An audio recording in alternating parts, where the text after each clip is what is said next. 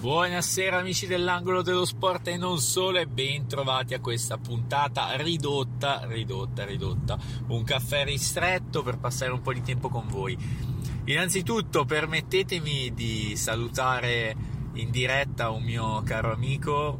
Alessandro Ale Costanz per gli amici. Ciao Costanz, grande, grandissimo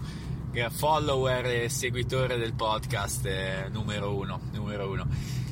Dopo questa piccola parentesi personale, eh, parliamo un po' di tutto, un po' di tutto, una, una carrellata di news, di notizie, partendo dal calcio. Milan perde 3-0 con l'Inter, o è meglio dire Inter batte Milan 3-0. In un, in un, episodio precedente dissi che secondo me la favorita per la Supercoppa era il Milan, proprio perché veniva da questo momento di, mm, di sconforto no? fisico e mentale ed effettivamente sono stato prontamente smentito. Eh, grande vittoria dell'Inter contro un Milan eh, sostanzialmente impresentabile l'Inter dimostra di aver passato il momento di crisi, non si può dire ovviamente lo stesso per il Milan.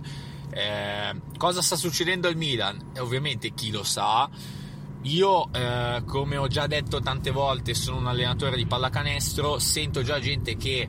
eh, mira contro Pioli, che è un qualcosa di inascoltabile criticare Pioli, è impossibile criticare Pioli che ha portato questa squadra a vincere lo scudetto, cioè è sotto gli occhi di tutti che il Milan, nonostante i passi da gigante e c'è da fare davvero tanti, tanti, tanti complimenti al, alla dirigenza, alla società, a Pioli e al gruppo squadra, anche ai giocatori che hanno creduto nel, nel progetto rossonero, nonostante tutti questi complimenti, il Milan non è questa super squadra, cioè non possiamo paragonare questo momento di sconforto in casa milanista con ad esempio il momento nero del Chelsea in Premier League, cioè stiamo parlando il Chelsea squadra spendacciona contro il Milan che comunque ha sempre giustamente, anche vista la situazione italiana finanziaria, delle riserve per investire sui giocatori. Eh, in più De è ovviamente un calciatore giovanissimo pronto ma non prontissimo, mettiamola così, uso questo, questo termine, questo quasi eufemismo. Eh, ci sono tanti giocatori che stanno crescendo. Eh, per dire, eh, non voglio neanche fare altri esempi, non possiamo, qualcuno, ho sentito sempre, ho letto delle notizie, paragonare ad esempio che l'Atalanta con le poche risorse fa nettamente meglio, stiamo parlando di realtà diverse, pressioni diverse, eh, allenatori diversi e, e via così, ma non possiamo pensare che il Milan possa fare come fa l'Atalanta, perché significherebbe che allora un campione come Leao, perché di campione stiamo parlando, eh, nonostante non sia uno dei miei giocatori preferiti, lo prendiamo e lo lasciamo andare via per la migliore offerta piuttosto che cercare di trattenerlo. Il Milan non può ragionare in questo modo se vuole tornare a essere Milan. Quindi partendo da una cosa siamo già arrivati su un altro argomento, come potete vedere. E quindi stavamo dicendo eh, dell'Inter che esce dalla sostanzialmente non crisi ma momento di stallo e cerca di rilanciarsi in ottica scudetto, visto anche il Napoli che è stato eliminato dalla Cremonese nonostante sia stato eliminato ai calci di rigore, quindi anche lì eh, qualcuno potrebbe dire oh il Napoli è uscito dalla Coppa Italia, è uscito ai calci di rigore, può capitare a tutte le squadre in tutti gli ambiti purtroppo le partite secche sono anche questo. Quindi mh, mm, non mi scandalizzerei se stasera una squadretta come la Juventus eliminasse il Monza. Ovviamente sto scherzando, sto scherzando, però io questa sera non dico che vedo favorito il Monza, ma eh, ci mancherebbe altro perché la Juventus è sempre la Juventus, ma occhio perché la Juve, eh, io l'ho sempre detto in tutte le puntate precedenti, 8 vittorie consecutive o comunque tutte quelle partite senza subire gol sono state quasi un caso visto le mille traversi, i mille pali che hanno preso le altre squadre, tutte quelle occasioni, la bravura di Perin e di Scesni e i gollonzi di Danilo eh, negli ultimi minuti, perché sostanzialmente questo è successo con l'Udinese e la punizione bellissima di Milik contro la Cremonese, ma sempre negli ultimi minuti. Cioè, e anche qui, se la Cremonese avesse portato a casa un punto contro la Juve, forse Alvini sarebbe ancora al suo posto e magari il Napoli non sarebbe stato eliminato dalla Coppa Italia. No, non si sa. Tutte queste slide, sliding doors bellissime, eh, cioè, sono, sono, delle cose super. A me piacciono tantissimo le, le porte che si aprono da un discorso all'altro per poi perdersi. Cosa sarebbe successo se, eccetera, eccetera. Quindi, eh, discorso Coppa Italia che va avanti in questo modo. Ehm, quindi, accantoniamo per un attimo il discorso calcio. Abbiamo eh, poi il discorso basket, ma faremo uno speciale nel, nel weekend parlando solo ed esclusivamente di pallacanestro, di Eurolega, di Eurocup eh, e di come, andate, come, è andata la settimana delle squadre italiane per poi analizzare il, eh, il, la giornata di campionato che, che arriverà. Eh, speriamo, speriamo che l'Olimpia Milano e la Virtus Bologna possano portare a casa due vittorie o quantomeno convincere, anche se vi ricordate tutti settimana scorsa come è andata a finire tra eh, la Virtus Bologna e l'Olympiacos, cioè una situazione in cui eh, sostanzialmente la partita la Virtus Bologna è stata rubata, perché questo è il termine reale, eh, partita rubata dal, dagli arbitri nei confronti della, della Virtus Bologna. E, mm, quindi discorso basket che andremo ad analizzare nel dettaglio eh, appunto nel weekend è in serbo tra l'altro una puntata speciale nell'ambito allenatori, quindi allenatori dello sport professionistico e in generale allenatori eh, anche nello sport appunto dilettantistico eh, dove toccheremo tante tematiche. Il ruolo dell'allenatore, come detto, sia perché lo faccio io, eh, sia perché lo sono io, è, è un ruolo che mi, eh, mi, ha sempre affascinato molto per intenderci sono passato dall'odiare i paragrafi delle partite sulla Gazzetta dello Sport per poi leggere solo quello che dicono gli allenatori nonostante siano sempre le solite frasi quasi scontate. E, e quindi faremo sicuramente una puntata speciale. Come avete notato sto parlando poco di NBA perché col tempo è un mondo che mi sta affascinando sempre meno. Eh, troppe statistiche gonfiate. È vero, è verissimo che i, ehm, i giocatori sono diventati più bravi, i giocatori sono diventati più bravi, questo è poco ma sicuro, è anche vero che l'avvento del tiro da tre punti e in generale delle regole che ci sono sempre state per salvaguardare lo spettacolo favoriscono questi punteggi, ma guardare una partita che finisce 140 a 127, ne dico una, un, un risultato così per dire, sinceramente non mi affascina, cioè mi affascina di più il Barcellona-Efes al di là del big match eh, ex finale di Eurolega che comunque può finire tranquillamente 60-60, 61-62 piuttosto che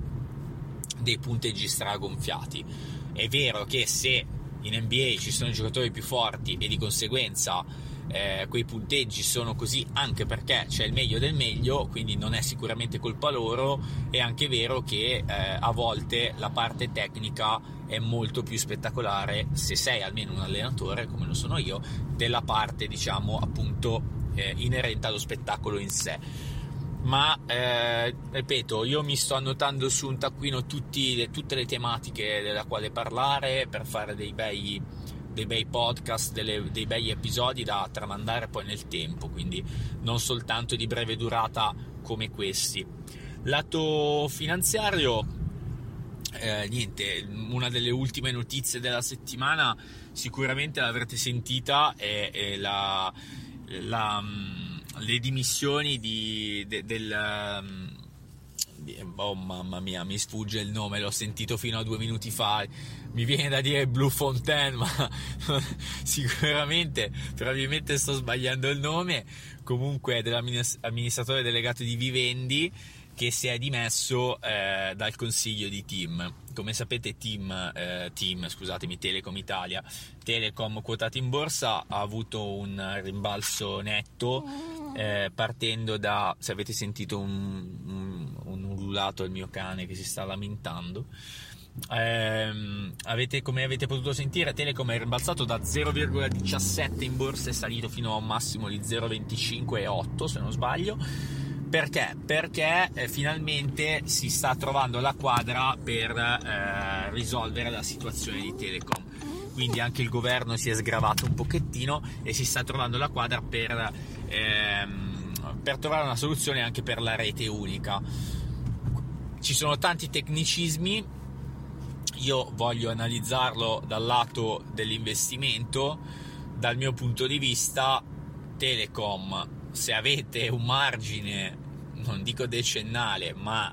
pluriennale, potrebbe essere un buon investimento. Perché eh, parliamoci chiaramente eh, è, è, destinata a risalire cioè Telecom Italia sostanzialmente è stata bassa per, è stata alta per tantissimo tempo ed è scivolata fino appunto al minimo di 0,17 e di conseguenza dal mio punto di vista pluriennalmente può tranquillamente risalire a, a non al massimo. Io non penso che Telecom Italia potrà risalire al massimo anche perché secondo me dal mio punto di vista se dovessero, eh, se dovessero fare diciamo dei mm, come posso dirvi, eh, appunto la rete unica piuttosto che potenziare la rete scorporerebbero le due cose, ok? E quindi di conseguenza Telecom dal mio punto di vista è destinato a salire nel lunghissimo tempo Ora da 25,8 io in realtà non me la sentirei di acquistare perché eh, a parte che dovrebbe essere già ridisceso forse a 0,24 ma non sono sicuro, non ho i dati sotto mano ma non me la sentirei di acquistare per un semplice motivo che fino a che non ci sono dati certi è difficile poter eh, avere la certezza che vada tutto bene. Cioè al momento siamo in una fase di stallo, alcune voci l'hanno fatta risalire, potrebbe tranquillamente ridiscendere, poi magari non al minimo di 0,17, ci mancherebbe altro, ma io penso che al momento se è stata a 0,17, 0,18 per così tanto tempo,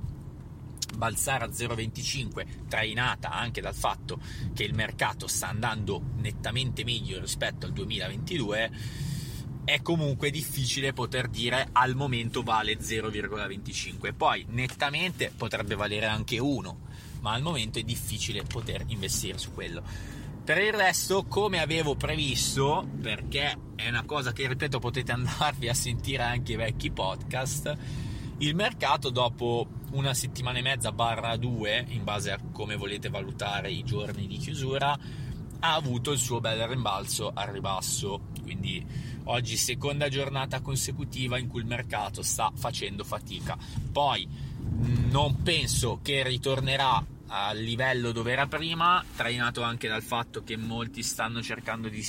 di, di spaventare ancora tra inflazione, rialzo dei tassi, eh, politiche monetarie, eccetera, eccetera. Io penso che eh, se non domani, già lunedì o al massimo martedì, potrebbe esserci un nuovo, non dico rally, ma rialzo da parte eh, appunto generale, ovviamente, sto parlando degli indici, ma in, ge- in generale di, di, di, tutto. E, mh, mm,